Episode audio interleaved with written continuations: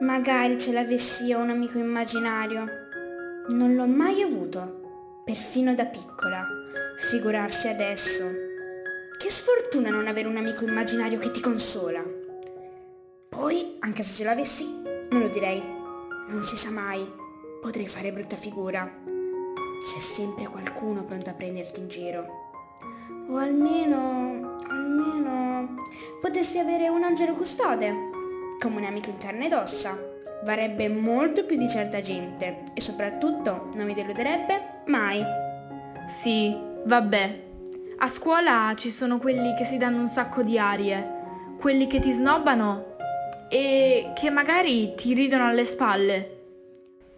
Ci sono le ragazze deluxe, ad esempio, quelle sempre perfette che ci mettono tre ore a prepararsi la mattina prima di uscire di casa. Io?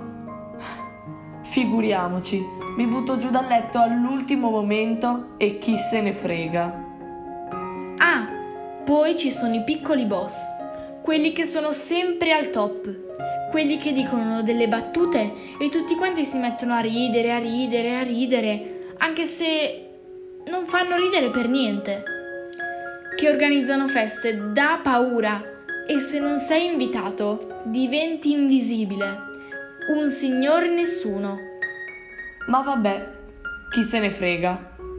O almeno facciamo finta che chi se ne frega. Ma quello che fa più male è scoprire che quelli che credevi amici non esistono più all'improvviso. Il mio amico di un tempo, ad esempio, dice che sono uno zombie. Dice che gli altri non mi devono toccare, perché altrimenti rimangono contaminati. Ma, ma noi prima eravamo sempre insieme. Eravamo come due gemelli. La mia amica di sempre mi dice che non le piaccio più come sono adesso, ma io sono sempre io. O meglio, non sono proprio io perché un po' sono cambiata, sì, è vero, ma dentro di me sono sempre io, anche se diversa. Che confusione. Sono come prima o sono cambiata? Se non mi capisco nemmeno io, come faranno a capirmi gli altri? Potrei chiamarla e dirle: È finita l'età dei giochi, ma tu non vuoi capire. Oddio, che cosa ho detto? È finita l'età dei giochi? No! non deve mai finire l'età dei giochi.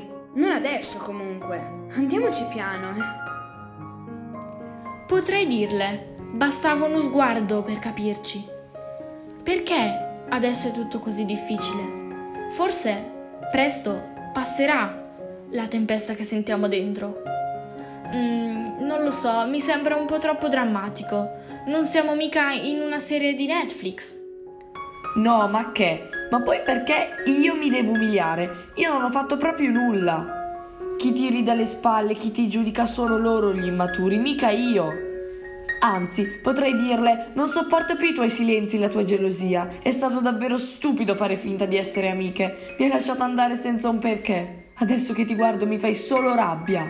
Ma guardati allo specchio, non ti conosci nemmeno abbastanza. Ma va, va, ognuno per la sua strada. Non voglio più parlare.